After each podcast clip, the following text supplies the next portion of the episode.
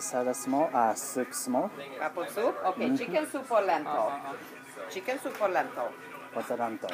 Lentil, it's a vegetable, little brown things.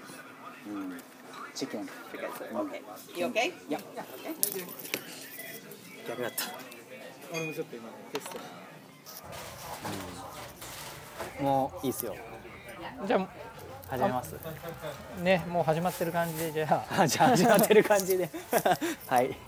こういうなんかいつもなんかほオーらプニング。ねそうオープニングって いつもあのきっちりやってるからね最初はいどうもこんにちは はい、今度。今日今日は今日は違うゆったりとまあいつもゆゆるいけど、まあ、ゆったりペースでさらに僕チキンスープ飲みながらチキン。スープをお腹空いちゃって。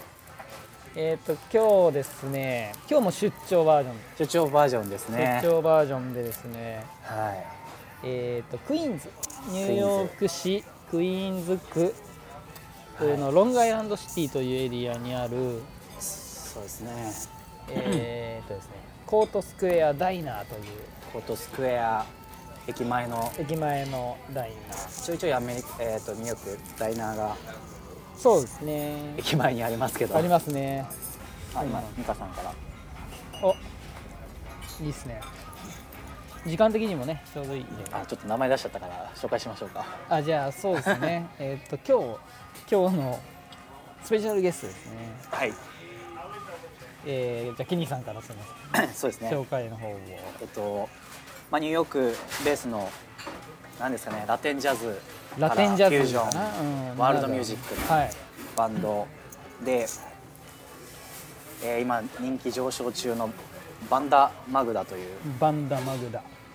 バンドのメンバーである、う日本人メンバーである、えーミカさん。ミカさん。ミカ三村村さん。ですね。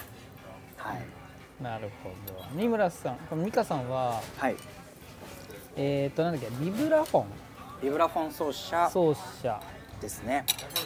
でバークリー出身。バークリー出身。であの同じバンダーマグダにそれこそ、えーグラミーアーティストの小川啓太さんっていうあパのーカッション。も一緒に日本人としては所属してる。あグラミーなんだ。スナスナスナスナキーパビ。詳しくは 美香さんから後が聞きますけど、はいはい。スナフィーパビっていうまあグラミーを取ったバンド。Thank バンドのメンバーでもある小川啓太さん、で美香さんと啓太さんはもう同期で、うん。バークリー多分同期で。でニューヨーク組だし、いろいろ他のプロジェクトでもずっと一緒に仕事をされてる。なるね。まあそんなミカさんがが後ほどね。そうなんですよ、まあ、流れといい番組的な流れでね言うとちょっとそろそろ女性ゲストを。いや俺それはね本当に思っててそうなんですよ。っていうので。なかなかし、まあ、すごいかっこいい渋い方がね2人続いたんで。そうですね。渋渋渋めなジャンルとしても渋めな。そうそう。だってハードロックいぶし銀ロックンロールのケンさんトラノボックスからシュウさんドラマーのバジェラのね。バジェラという、えージェプシーメタル。メタルの。またね。そうなんですね。ここで一発やっぱり三人目のゲストとしてちゃんとね。女性や。ちゃんとと か流れ的に。はい。番組全体の流れとして。まあその美香さんが後ほど、ね。あいらっしゃいますと。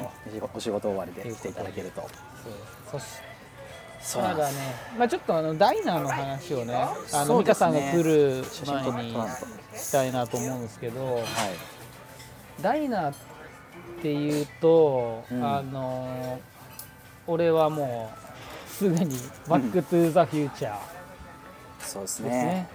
バック・トゥ・ザ・フューチャーの、えー、1かな？うん。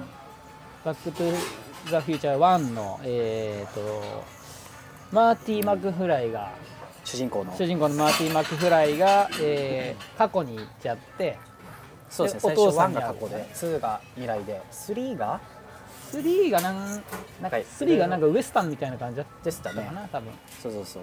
西部劇っぽい感じ。そうあの博士がどうのこうのなってそうそう。返してこないみたいなやつそうそうそうそう。探しに行こうみたいな、うん。僕2が一番実は好きですけど。2はね何が好きって言うと、スケボーが浮いてるんですよ。浮いてあ浮いてる。浮いてる。あれが一番好きで撮る こう夢をいやあれ未来じゃ将来の夢みたいなね、うん。将来の夢。将来の夢じゃないあの未来の姿みたいな。あれやっぱすげえ未来って感じしました当時うん。おっと今美香さんが。美香さんが今来店。あどうもどうもはじめまして。よろしくお願いします。ゆうすけです。よろしくお願いします。はい。久しぶりですね。ライブ以来ですかね。もうちょっとですかね。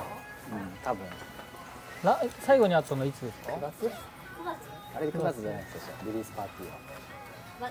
ジョーパジョージョーズパブ。あジョーあジョーズパブで。あーすいません。ありがとう。ございます。あありがとうございます。いやー嬉いしい。お土産もあります。チョコレート好きです。チョコレート好きですよ。あもう大好きっすよ。ブルーベリーとあラズベリー。値段ついてるけど。あで僕ラズベリーありがとうございます。嬉しい。おー。写真えを撮って。ーラズラズベリーで。すみませんありがとうございます。いやいただきます。いやいやありがとうございます。お土産。本当に。お土産。いやちょっと一回止めます。一回じゃあちょっと。はい。いやもうこれオープニングを撮って。あ大丈夫大丈夫です。いつもいつもこのぐらいのトーンで。かなりキュッてますねご紹介させていただきましょうか、えー、では今日はバンダマグダからはい。ミカさん、でスペシャルゲストスペシャルゲスト。でお越しいただきました。ありがとうございますこんにちこんには。ちは。なんでそんな急にシュッといやなんか変なこと言ってもあの全然大丈夫。ですカットするんで大丈夫お願いします。もう全然もう全部本当。カットしてください。カッ。トばっかり。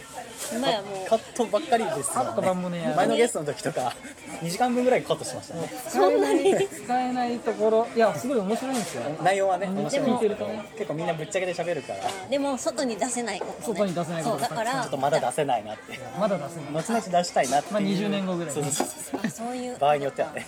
いやなんか私も健太郎君に言われて、断ろうかなと思った。おう。でも健太郎君やからやろうと思った。いやいやいや。そんな健いやいやそんな。だから返事遅かったよね。あそうですっけそうですね。体調も悪いとかあ言って、そうですね。まあ悪かったんやけど、風邪ひいてたの？風邪風邪風邪？病んでたん病んでたん。病んでた。病んでた？そうだってやめません？ミュージシャン。やめませんミュージシャン。あれちゃう？ぶっちゃけトークだとそうですね。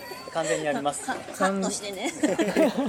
もういきなりカットやめません Thank you. These coming up and the, and the beers.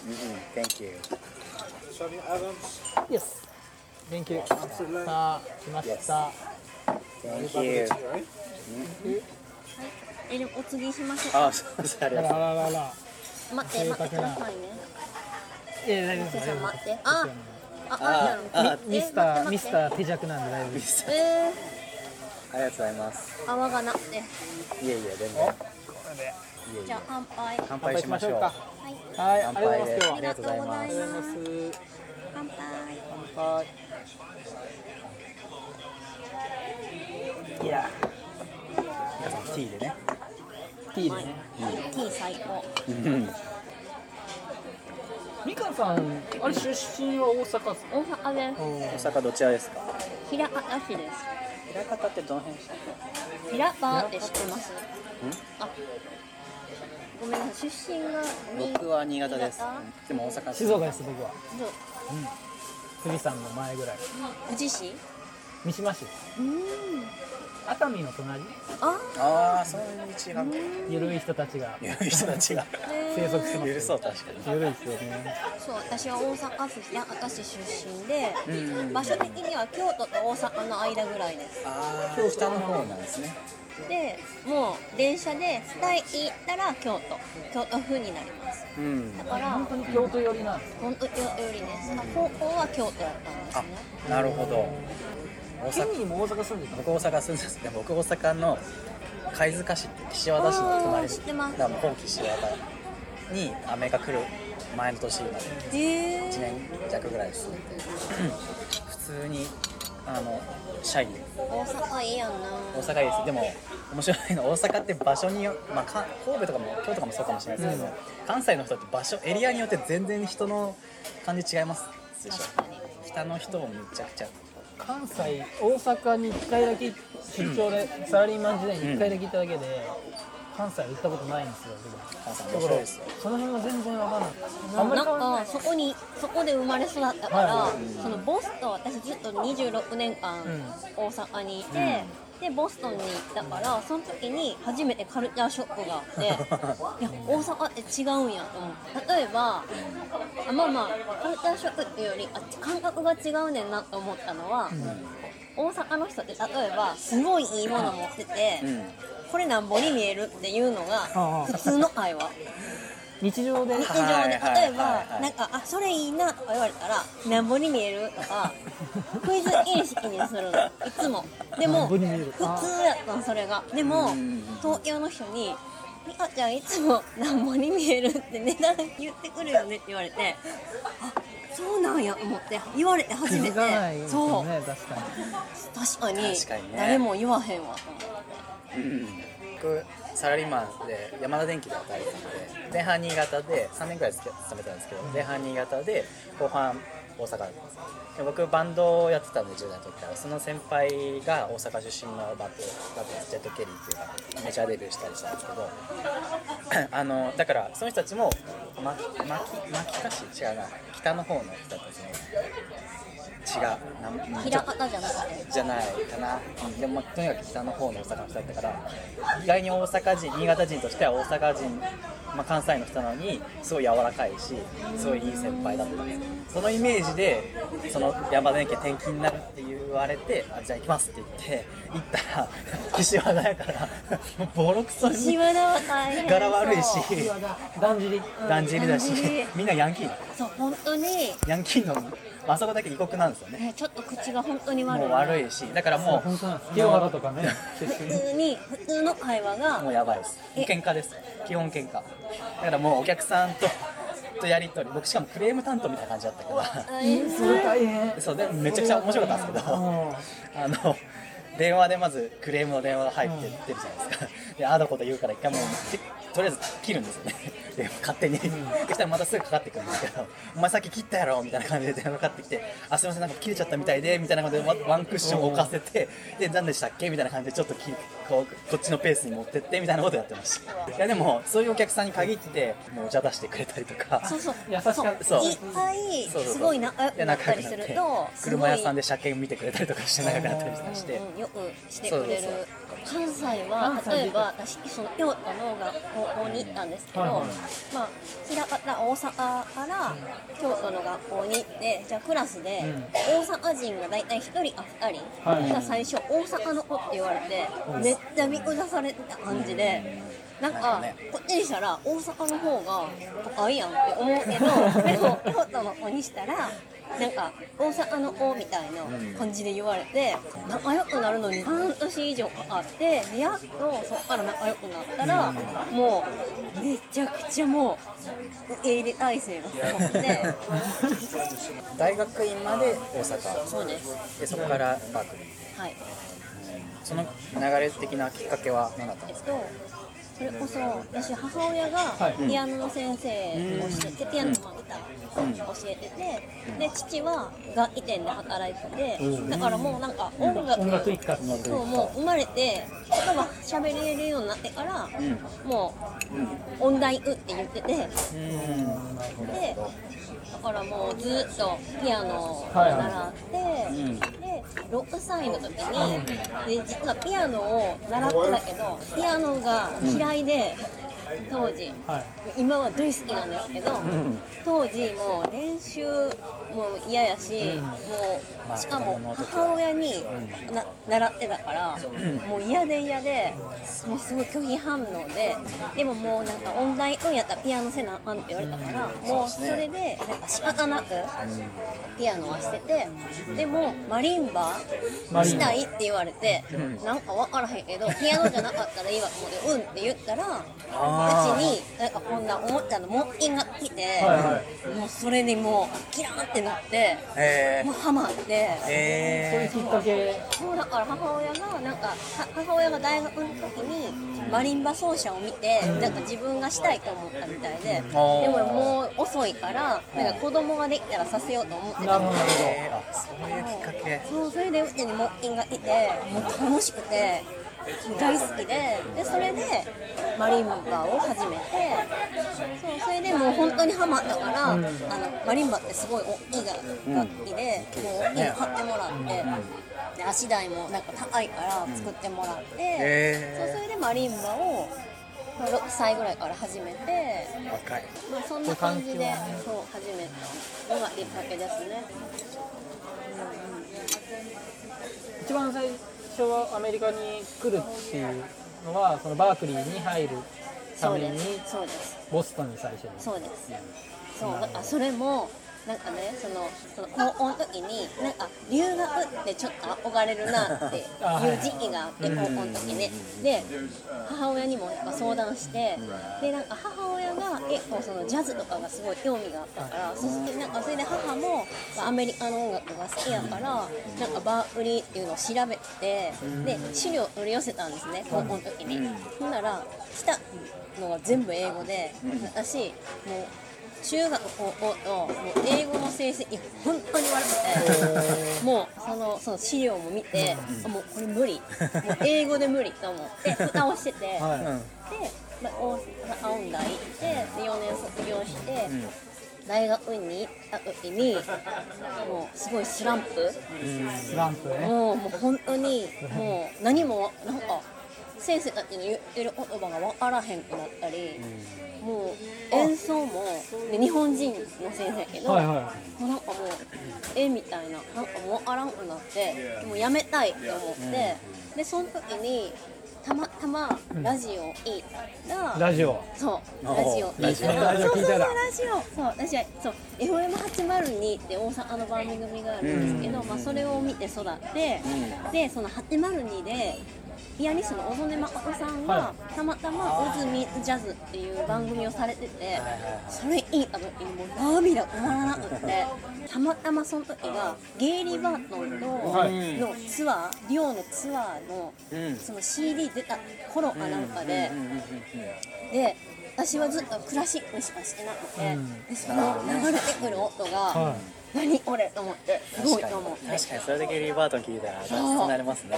でしかもその時、えっと、琴音さんとゲイリーはクラシックのプロジェクトやったんですねだからもうだからそのジャズをやってたら多分聞いてなかったと思うんですよ。でも彼らがクラシックをのやつをしてくれたはったからクラシックで何このなんかもう今まで聞いたことないと思ってそれでめっちゃハマって CD 買ってでたまたまツアーが神戸ででもこれは行くしかないと思ってで見に行ってもう見た瞬間私あの楽器せなあかんと思ってビブラフォン。もうビブラフォンがもうね光が降りてたんですよ。それでビブラフォンをやろうと思って。そこで出会ったそうそこでなんかそれまでずっとマリンバだけやったけどで大学院を卒業してもうすぐもう卒業論文出した後すぐぐらいにもうレッスン習いに行ってビブラフォンのそうそれからビブラフォンを始めたでそれが今続いている状態っていう。うん、だからもうあの時なんか例えば大学院に行って落ち込んだりしなかったら小曽根さんの音楽にも出会ってなかったと思うし、だからなんかいろいろやっぱり意味があるねんなと思って。そうですね。確かに今の話聞いてるとマリンバとの出会いと、ね。ね、ビブラフォンとの出会いっていうこの人生のこの今までの生まれてきてからの今までの間にこう大きい出会いがポンポンって。そうなんですね。そう。そう。でボストンに行くのも、ボスそうボス今思い出したボストンに行く話もなんかもうこれは運命としか思えへんっていう流れがあって、何？海外を見たいのと、あとそのバークリー、その小曽根さんも行かれてた、赤松先生も行ってた、ゲイリーもそこで学長してた、これは行かなあかんと思ってとりあえずその 1, 週間のプログラムそう夏とか。夏のああり6ますね。月にやって、はいはいはい。でそれに行こうと思って、でもそれもなんか予約して、初初一人での海外、一人でそう。でめっちゃドキドキしながら、行った行って飛行機に乗ったら、隣に座った人がえっとギタリストの遠山哲郎さんっていう人ででその人はマリンバプロのマリンバ奏者の三村七重さんっていう方のギタリストやったんですね、で私三七重さんも素晴らしいから、よくコンサート見に行ったりしてて、その哲郎さんと一緒にやってはるの舞台でも見てて、でその舞台にいた人が隣で、でもこれありえへんと思ってボストン行くのに初めて。で話して、でなんか知ってますよみたいな言って、だからなんかその一週間のプログラムは七重さんは先生として講師でいらしたから、まあ、そこで会えると思ってたんですけど、でもその哲郎さんとせ隣になれたから、もうボストン着いてからもう全部バークリーまで一緒に行ってくれはって、もう全然そうだから。水先案内人みたいそう。なそうだからボストン着いてそっからバークリーまでタクシーでとかこの英語どうやって言おうとかお金どうしたらいいとか考えたけどもう全部哲郎さんがしてくれミッてションシップですねそう一つのそうほんでプラスもう哲郎さんが七重さんを呼んで紹介してくれて、だからもうそれで七重さんにももうすごいもうしかも名字一緒やからなんかもう妹とか言ってすごい可愛がってもらえてでもうなんかありえへんような1週間を過ごせてそうそう。すごいですねそうなんかそういう出会いとかそう。確かにそうですね。いやこれねあのニューヨーク僕が、まあ、ジャズピアニストになりたくてニューヨーク来たんですけど一番好きな、まあ、ジャズピアニスト何人かいる中でビル・エヴァンスが、まあ、好きでそれでニューヨークに来たシカゴかな？にあのビレッジヴァンガードの周辺をたまたま歩いてて、あの何も知らずに歩いてた。らでパッて見たらビレッジヴァンガードが前にあったんですよ、あこんな風にあるんだっつって。確かにあそこそういう感じですよね。そうそうそうそう。歩いてる時になんかそうそうそう。突然あるっていう。それであのーあじゃあせっかくだからと思ってそのまんまビレッジヴァンガード入ってえっ、とまあ店員さんに聞いたら予約してなくてもギリギリ入れる何人かはみたいな状態だったね、あじゃああの入りたいなと思ってで誰が演奏するかも知らずにお店に入ったんですけどその時のそのバンドがビル・エヴァンスと一番最初に演奏したポール・モチアンってドラマのあの人だったんですよね。で演奏する直前まで知らなくてそれを。で隣たまたま隣にあの日本人の駐在員の人がいて君は何で何でニューヨーク来たのって。言ってであのジャズピアニストになりたくてあの本当2日前に来ました。今日のドラマ知ってる？って言われて。いやちょっとわかんないですね。ポール持ちなんだよマジかビレーバンスがなんか俺にこう来いよって言ってくれたのかなとかと思っちゃってその1ヶ月後に亡くなったん。ですよポール持ちゃんえもう80あの時ですだからあの時はすごいいろいろ考えましたねそうっていう話がー、そういうのありますよね。ありますね。あれは本当感動しました。ねなんか、うん、なんかそういうことが多い。今までの人生多かった気がして、なんかこうなんやろ。そうですね、音楽導かれてるような感じになりますよこの世ね界の不思議七不思議じゃないけど、七不思議じゃないけどありますよねね本当人が人と音がつないでる部分はありますよねバークリーじゃあ何年行ったんですかそう僕ら3年半、2004年の9月、あえっと、6月からちょっと英語のプログラムに行って、で、えっと、イメリっていうやつに行ってでそれで9月から入学実際もともとそのクラシックから始まってもう本当飛び込むようにバークリー入ってジャズのその即興演奏が自分でちゃんとこう表現したいことができるようにななる瞬間ってあ今日演奏したら自分の本当にやりたいことができたっていうその瞬間今まで。ないです。ない。ゼロ。ない。ない。ない。だからなんかいやそれもね多分ジャズやってる人に怒られるかもしれへんけど、本当にそののジャズの演奏に関して満足したことがなくて。ででもやめないから、もう好きなんですよ。とにかく。ひたすら。もう好きでしょうがなくてもう下手かもしれへんけどでもやりなんか好きみたいな。でもういつももうやめもうやなんかこんなんやったらやめた方がいいかと思うけどでもやっぱ音楽好きやしもういいわと思ってもうややれる人がやればいいと思って。もうただ好きだからもうやり続けてるっていう。はもうもう私のやり方でやろうってなんかやっと決意ができた、なんかもうそれを繰り返してる気がします。なんかちょうど昨日おとついツイッター日本語のツイッターを見た時に僕は中学生の時すごい好きだったラジオパーソナリティの人がいて井出浩二っていう人なんですけど今ジャニーズとかの曲を書いてる作家さんなんですけどその人のツイッターをたまたま見てたらあの表現者で完璧主義じゃない人なんているのみたいなツイッターの一言があってはいはい。本当そうだなと思って。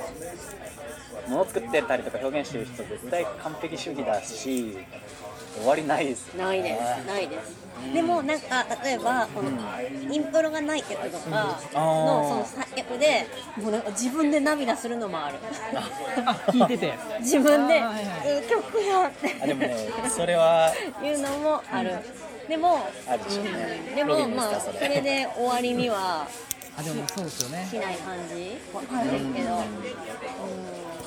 なるほど。うん。でもなんかやっぱりなんか多分性格かな。落ち込むことが多いからそれを一緒ですね。僕もどっちかそうですねあ二人とも ネガティブ派だから。ネガティブ派落ち込ん落ち込んじゃう。で落ち込むとも何もできなくなる感じですか？もう今は何もしないって決めて。俺も最近そうですね。なるほどね。もう落ち込んだはいら落ち込む、なんかそうですね。え手にも落ち込んだりしません？はいえーあんまり。うーんとユースケさん僕多分結構正反対ぐらいに性格違うんでそうす。それが多分うちらのラジオで一番。落ち込むいいかなバランスが。そう。なんかい例えば寝るときに考え込んで朝4時まで寝れないとか結構話を聞くんですけどいろんな友達からそういう友達もいますけど一切ないですね。僕伸びたぐらいです。伸びたぐらいのスピードで寝ますよ僕。は本当にね。羨ましい。ユースケさんだって打ち上げの時一番最初に寝てますから。いそうそうそう。や覚えてないですよ後半。覚えてない。その後なんかミュージシャントークでいろいろあっても 全然覚えてない。てない。3軒目行ったこと覚えてないとかね。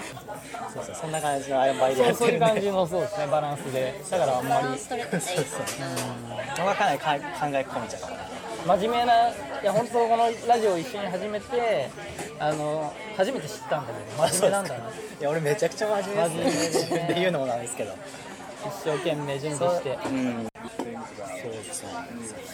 でちょっとあの、は美香さんが今所属されてるですねバンダバンダバグダ。はい。っバンドについてちょっと。そうですねバンドに。ついてはい。えー、とまず、えーとボーカルの方マグダ・イヤニクさん。はい。彼女は、えーとまあ、さっきちょっとケニーから話を聞いたんですけどギリシャとフランス人うギリシャ人。ギリシャ人。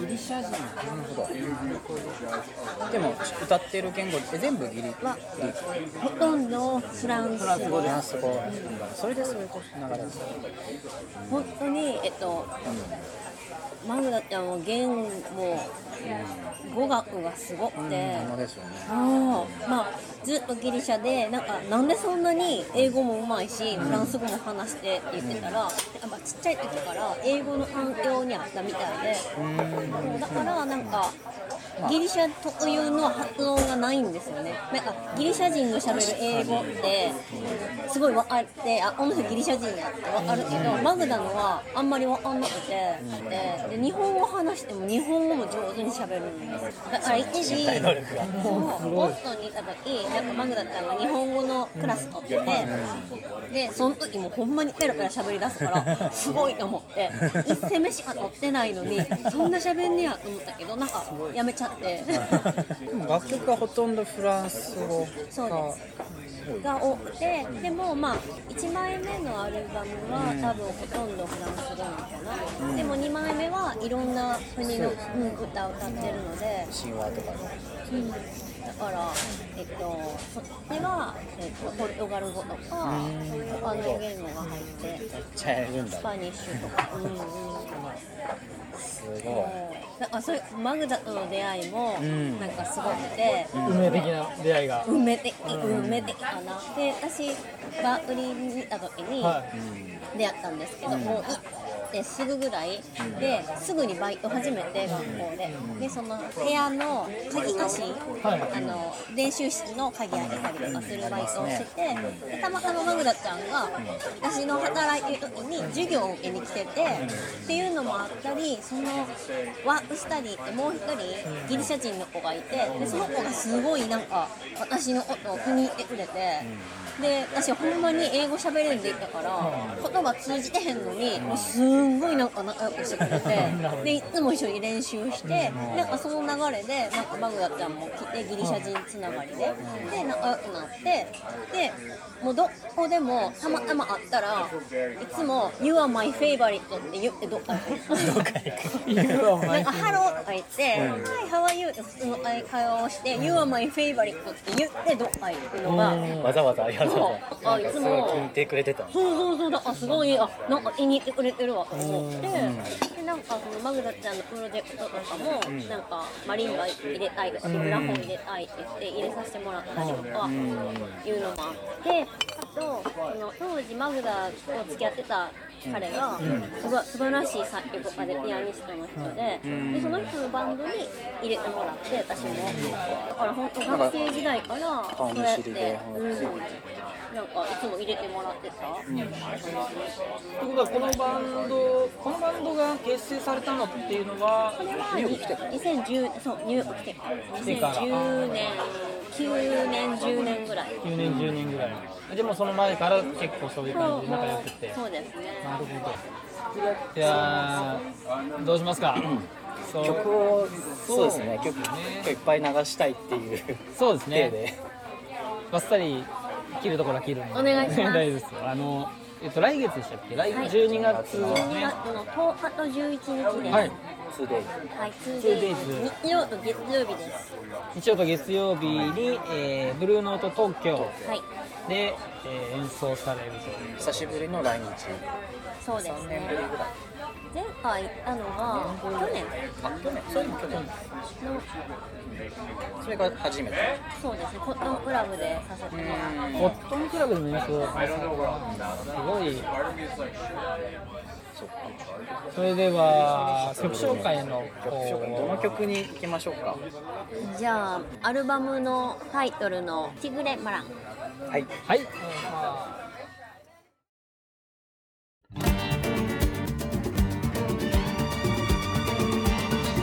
milieu des acacias, au noir soleil blanc.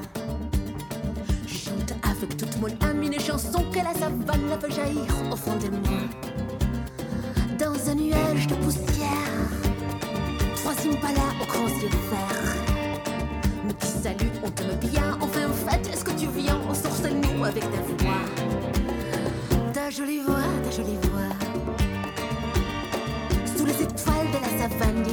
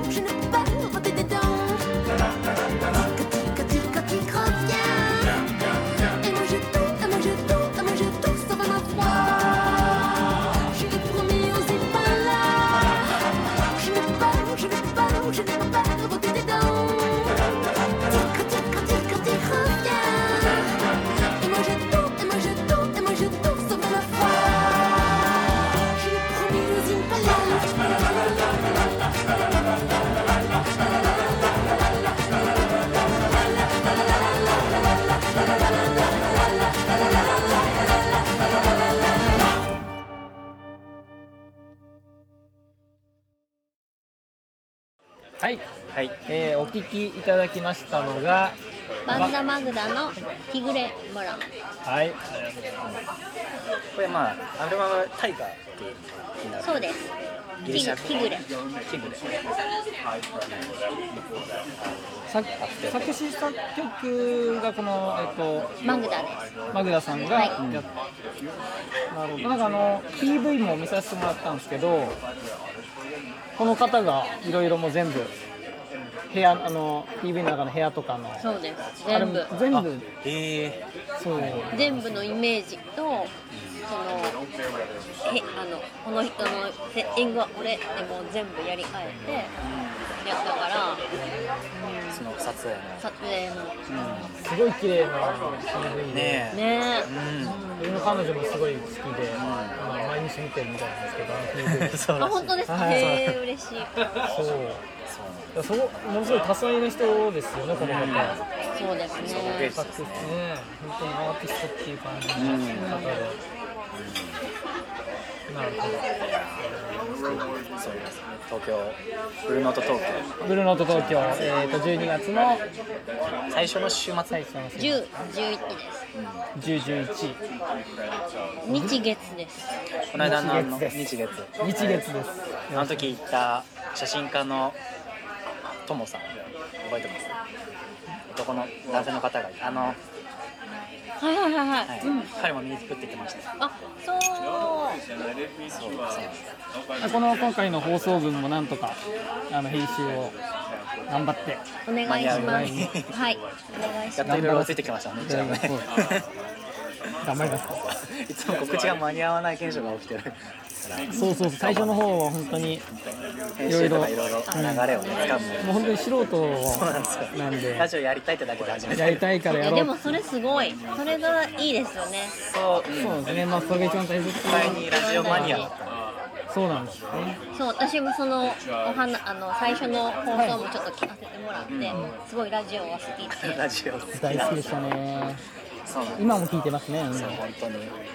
そうなんですよさっきのベビーシッターの話じゃないですけど 僕家事とかしながら料夜中に料理作りながらラジオ聞いてる時間が一番生活の中で一番幸せなへえ最高。ラジオ聞きながら何かをするっていうのは確かに一番そう私は絶対車運転中はラジオです、うん。WBGO のジャズの。WBGO もう絶対あれ。あれは聞きますねあれは。あれはいつも聞いてて、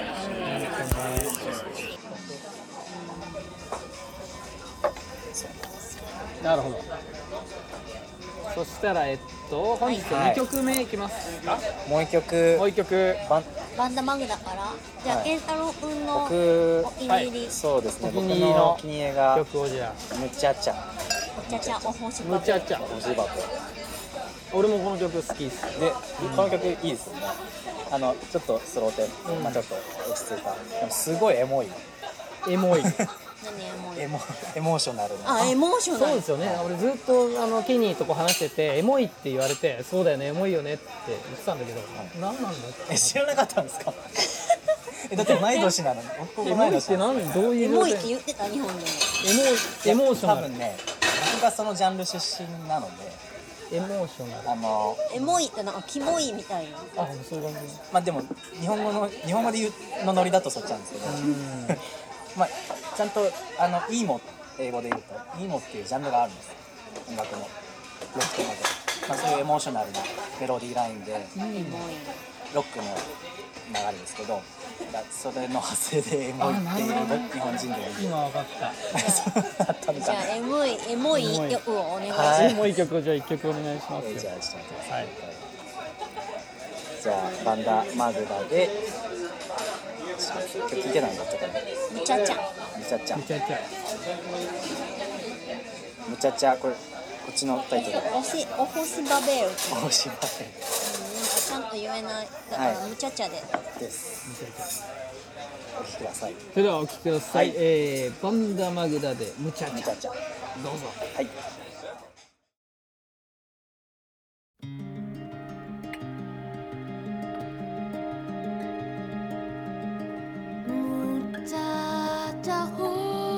¿a dónde vas? Quédate hasta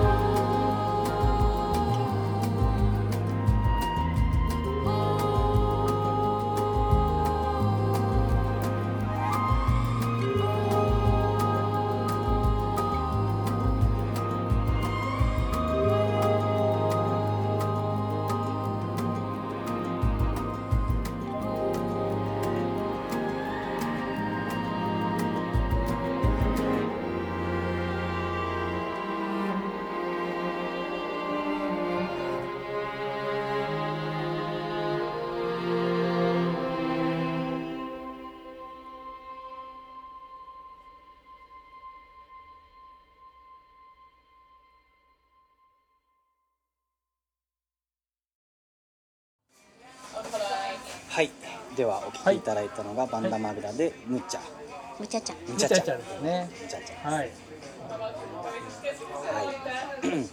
実はなこのティグはですね。ティグレ。ティグレ。ティグレ。さっきから発音。ティグレで日本の方ではメジャーデビュー作品になる。ユニバーサル。はい。こっちもバーブレコードから出てます。大手、ね。でも今まで、まあ、3枚目バンドとしては3枚目の。アルバムそうです。で今までの2枚が基本はセルフリリース。そうですね。でついに来日に合わせて素晴らしいですね。メジャーアーティストさんをお呼びできるっていうのは。そうですよ。ね我々今回第6回。6回ラジオとしては6回ラジオとしてはね。ゆうすけさんもう酔っ払ってるでしょ実際。いや俺だってこれ5杯目ですからね。5杯はい。ということで、えっと、今日は、えっと、ミカさん、えっと、ソロアルバムの方も2枚持ってきていただいてそうなんですよ。あの、す。それいただいたんですけども、目はい。今日は、えっと、そうですね、そこからの曲、え流さーせていただけるということで、はい。まあ、ニューヨークが、そうなんですね。今まで2枚アルバムを。そうです。はい1枚目は「プレシャス」というのを2009年に出しました。はい、で2枚目は2014年ですね、うん、に「ドリーミー」というのを出しました。なるほど。そして本日はこの中から、はいこの中からはい。2枚目のはい「ドリーミー」の1番目に入れてる「W ニューヨークセレナーデ」という曲を。こちら、えっと、えーオリジオリジナルソングあそうです。ね。はいうん。もう2枚目はもう全部オリジナルにしオリジナルでね全部、えーミカ三村さんで W はい。ニューヨークセレナーデドリーミーから。はい。2010年です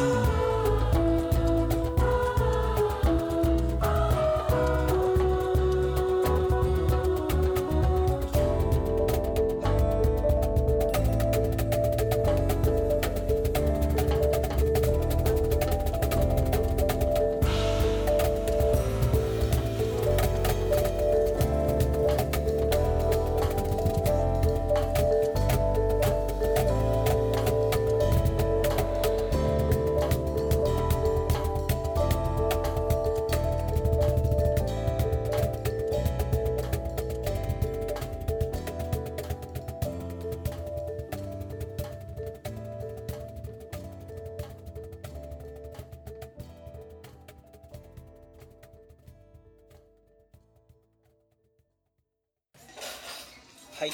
では、はい。お聞きいただいたのが、うん。ミカ三村さん。で W ニューヨークセレナー。はい。はいありがとうございます、はい。ね。これはえっ、とさっきちょっと、まああのオフレコの状態でしたけどもあのはい。お話を聞いたんですけども、えっと、楽器が主旋律を弾いてるのが、はいビブラフォンです。ビブラフォン。はい。で、それにギターとはい。ベースとローズが入って、フェンダーはいフェンダーローズです。で、えっと小川慶太君がパーカッションを弾いてくれてます。でそれに、うん。えっとボーカルバックグラウンドボーカルでマグダと、うん。あとあのえっと琴のすみえさんああとことの、はい、まだお会いしたことないんですけど。そうすみえさん素晴らしい。有名な方ですねそうで相当豪華なそうなんですよ。すみえさんとめぐめぐみ、はぶかめぐみちゃんも二人ともレコーディングで遊びに来てくれて、でこんな素敵なシンガーがいるから、はいはい。もう入ってって言って、入って、飛び入り入ってもらいました。このアルバム自体は全部でどれぐらい何人ぐらいの人が参加されて結構ねえっとね、こそれはれは、12えっとまあ、これ今の曲はあれですけど、あとはそこに。えっと、2曲目とかはトランペットが入ってたりとか、うん。はいはまあ、あと、えっと、私のもうビブラフォンのメンターのはい。ウォーレン・ウォルフっていう、あのもうバー売りからお世話になってる人なんですけど、ウォーレンともデュオであのマリンバとビブラフォンとデュオで、はい、やってます。そうあとバー売りの時代の先生のマウォーカーっていうドラマはい。も、あの入ってもらってます。すごいですすごいね豪華ですね。そうなんです。あと日本で、あの関西で活動している、はい。えっと、名倉学さんっていう素晴らしいピアニストの方にも、えっと、1曲だけ最後の一番最後の「ディアグランマグランパ」っていう曲を、うん。あの弾いてもらってます。うん。なるほどはい、あと路面あのピアニストの素晴らしいピアニストのローマンっていう人にも入ってもらってます。うん。豪華ですね。豪華ですね。全部でえー、と12曲。はい、12曲です。ですね。うん。これは日本でも購入していただける。はい、ぜはい。ひこの際チェックしていただいて。ぜひチェックしていただいてですね。ファーストアルバムね合わせて。はい。はい購入していただいてという感じですけども。いやまあこんな感じで今日は3曲ほどちょっとわがままを言って。そうですね。そうです普段は多くてもまあまあ一番最初は4曲流したけども、まあ全部全部違うアーティスそうですね。うーん、あ、すごい。今回もそうですね。超フュートチャーさせていただいて。友達のアーティストをご利用しする番組番組なんで。番組なんでね。はい。ありがとうございます。ありがとうございます。いえ本当今日は来ていただいてこちらこそ、こっちまで来ていただいてありがとう。ごいざいやいや本当にもう出張が楽しい。ありがとうございます。CD もいただいてチョコレートまでいただいてねラズベリー。ありがとうございます。